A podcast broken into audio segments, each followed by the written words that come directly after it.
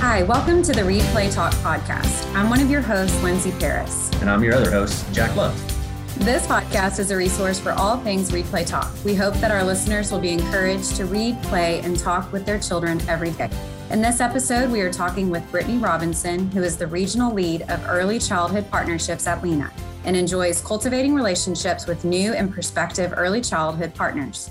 Prior to her work with Lena, she served as a teacher, nonprofit leader, K through 8 school founder, and education consultant. She's dedicated her career to expelling inequities in education to ensure all children are granted an unlimited life of opportunity. And she's now proud to do that through the power of early talk. Wow, that's awesome. I know, quite the bio. Quite the bio. We're happy to have you with us today, Brittaney. So thank you for joining us. We're doing this a little bit different today. We're doing a Zoom call the pandy has struck in more ways than, than we can think. So we are glad that you're able to join us through the Zoom call. Again, welcome. Thank you so much for having me. Tell us a few things about yourself, you know, family, background. We heard a little bit in your in your bio, but let's hear what, what else you got to share. Yeah, absolutely. I'm excited to join you all today. Just a little bit of background about myself. I am born and raised in Denver, Colorado. So I am a proud Colorado native, I would say. Love lover of the mountains, lover of hiking and all the outdoor activities. Was raised, I am a, a twin as well a new time mommy of a five month old, which I am just always so thrilled to to share, especially I'd say during these times of pandemic where you know we haven't gotten out much. So it's nice to always always just share a little bit about you know a growing family. I grew up just in terms of my career background, what kind of started me in the education space.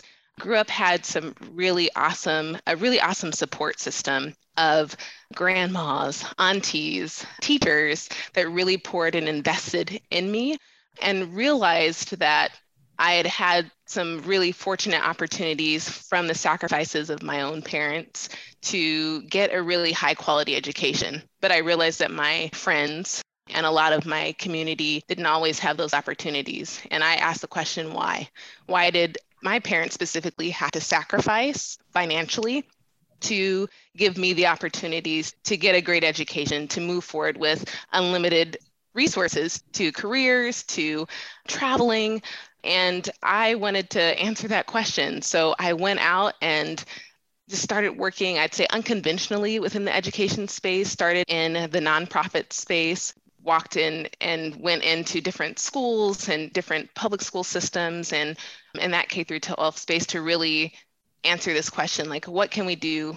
How can we provide free resources to our families that allows them to say okay i'm educated enough to know that i can be able to support my family without having to do it at the cost of, of something of, of finances of something else? So that's what I did. I'd say organically, I ended up going from high school into working into middle schools, going into elementary schools, then eventually ended up in early education.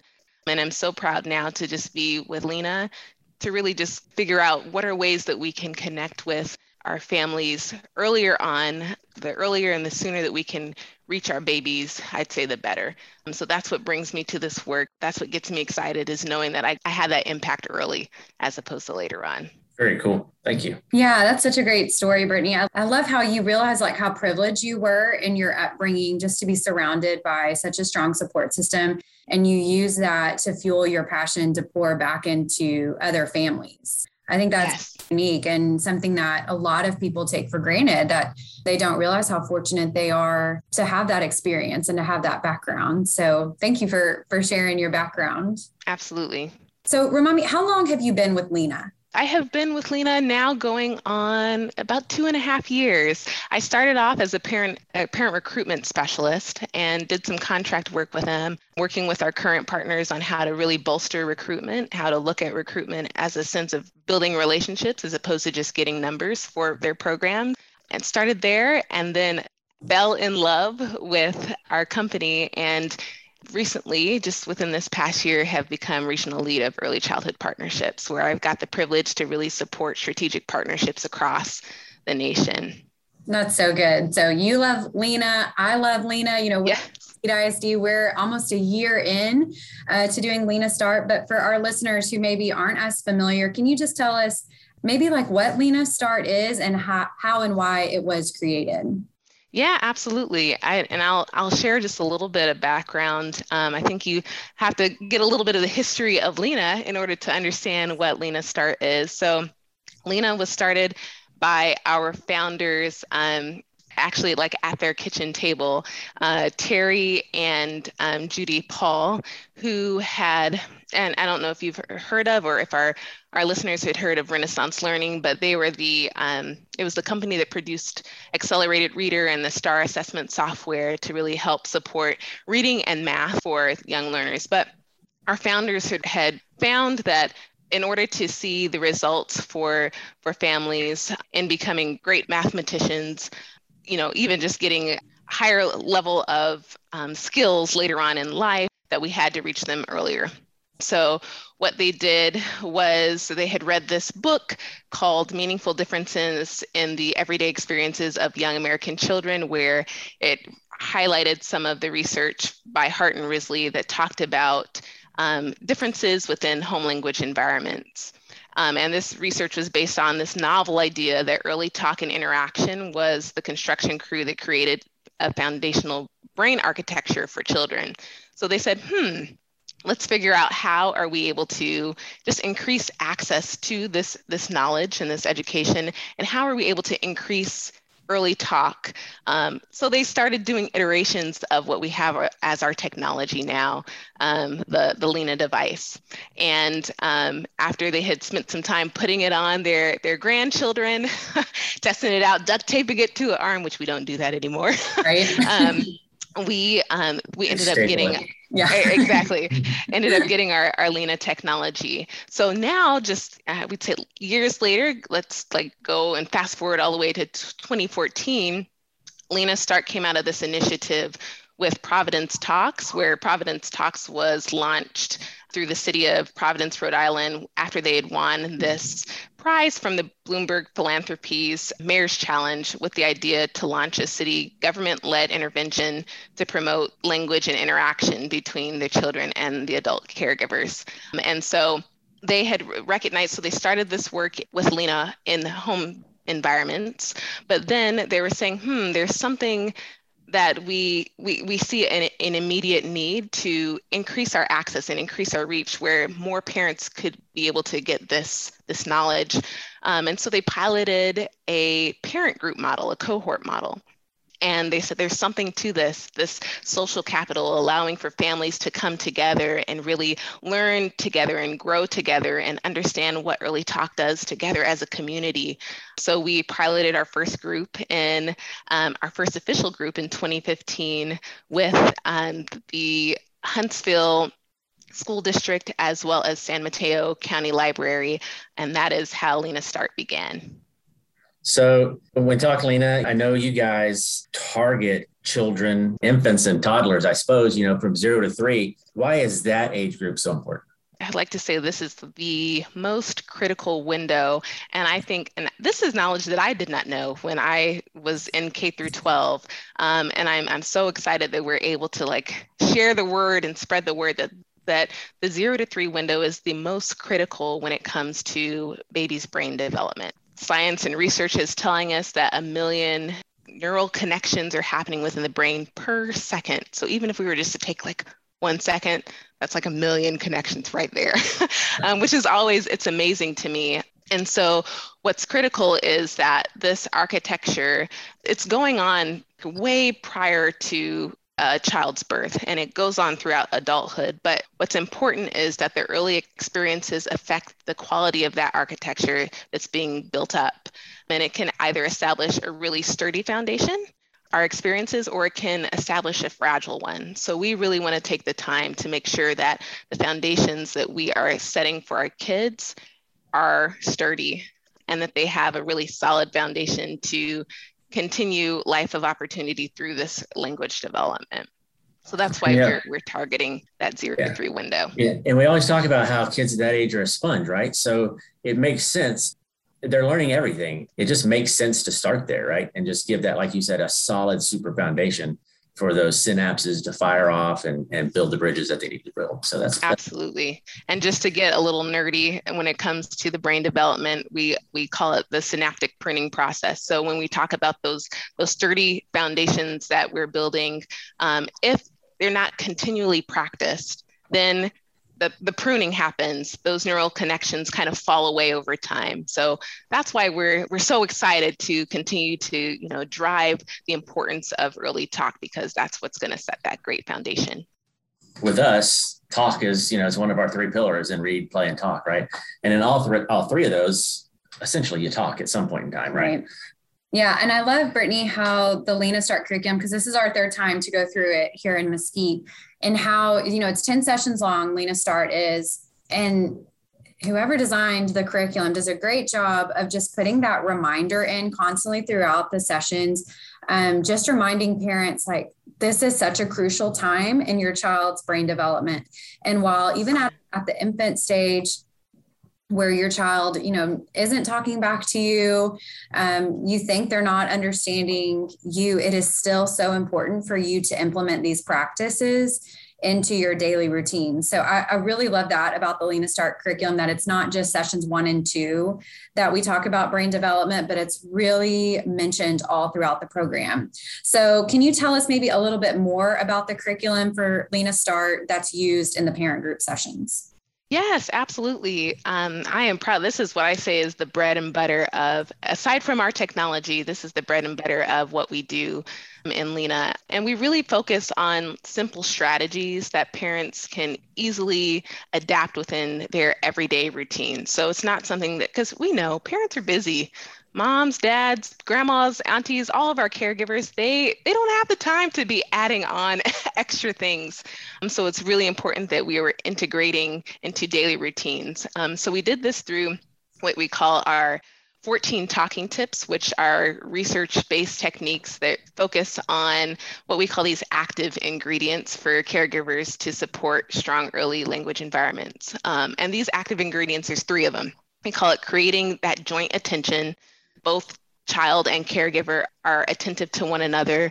It's that increased turn taking, which is that back and forth interaction that a child has with that adult. And it's the recasting. It's repeating a child's utterance and then including additional corrective language. So if I were to say, you know, if the child says ball, then we would say, oh yes, look, there's there's that red ball. So these are the active ingredients that's really a part of our curriculum. And like you had said, Lindsay, it's over 10 weeks that parents get a chance to really dive into the curriculum with their, their coordinator. And those first four weeks really really really focus in on that brain development and the the importance of early talk and you know what lena start is all about and then those next weeks are what we call those practice weeks to really walk through how does this actually integrate into my everyday routines from increasing math talk during bath time, during lunchtime, during meal times. How am I able to really take what I'm learning and then put it into practice? One of my favorite sessions, I think it's session four, when we do shared reading. I love that session because I think so many parents, especially first time parents with young kids, if you don't have any kind of education background, you think like when we read a book with our kid, we have to start with the first word and we have to go to the last word and we just have to, you know, we have to read the story. But that session teaches there's so many other ways to utilize books to encourage talk. And I feel like it's it's one of my favorite sessions to teach.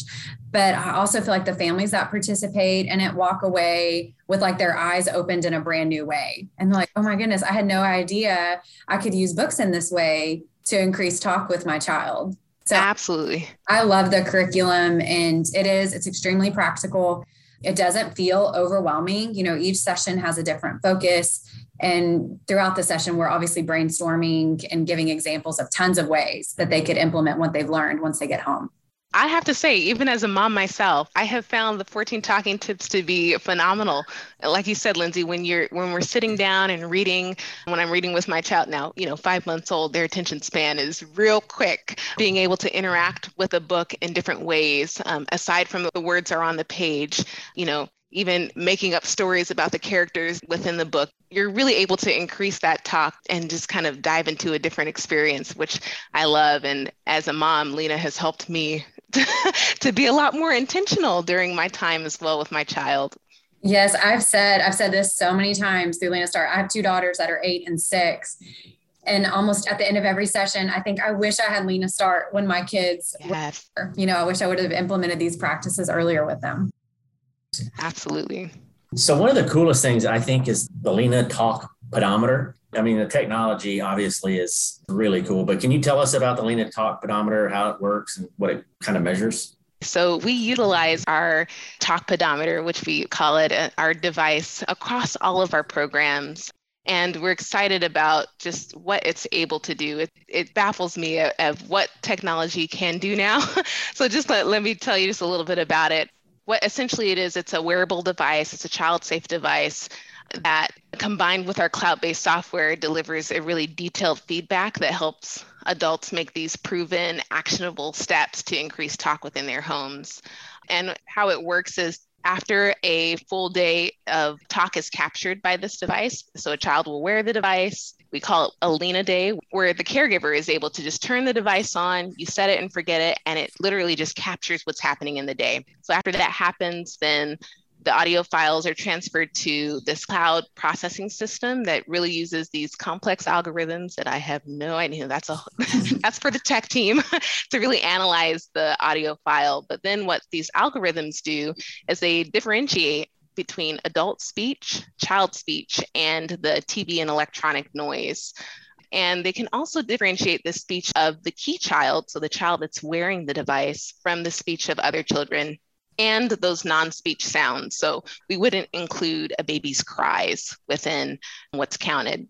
And this software, it does this without knowing any words or the language that's being spoken. It only looks at the sound frequencies and the spaces between those sounds to determine whether noise is a human speech or it's something else. The software then generates some objective and actionable feedback reports that our parents are able to get to really see what's happening in their language environment. That's kind of mind-boggling, right? I mean, the technology piece of it is is what blows my mind. That the algorithms, you know, the big word these days is algorithms. Um, right. and, and, sometimes they're not used for the best of purposes, but this is like an outstanding algorithm, and it's used for a purely perfect outcome, right? I mean, we can't beat the technology for this stuff. It's pretty cool. I appreciate you saying like algorithms sometimes aren't used in the best of ways. And that's something that we really want to make sure when we're talking with our families of the the safety and the privacy that's established with utilizing our device. We like to say that our, our phones, our Androids, our the other phones out there are I'd say a lot more invasive than what our technology does, that it's not doing any recording, that it's not picking up what words are being said, that it's really meant to just see what what is happening within your environment and, and just tracking those sounds that you hear so that they can see what you know what's going on when it comes to talk in their own their own homes and their environment. Yeah it really is incredible. And the talk pedometer is what sets Lena Start apart from every other parent education program because it makes it extremely measurable in the reports that families get every week. Right, Wait so, a second. So for our listeners, we're in my office and something is rolling by the back the back holiday. It sounds like taking off. So we Sounds like a bowling alley behind or us. bowling alley, yeah. oh my goodness. Um, but I will say, I was talking to a family last night, and she has twins that are doing the program. She's obviously just measuring one of her twin sons.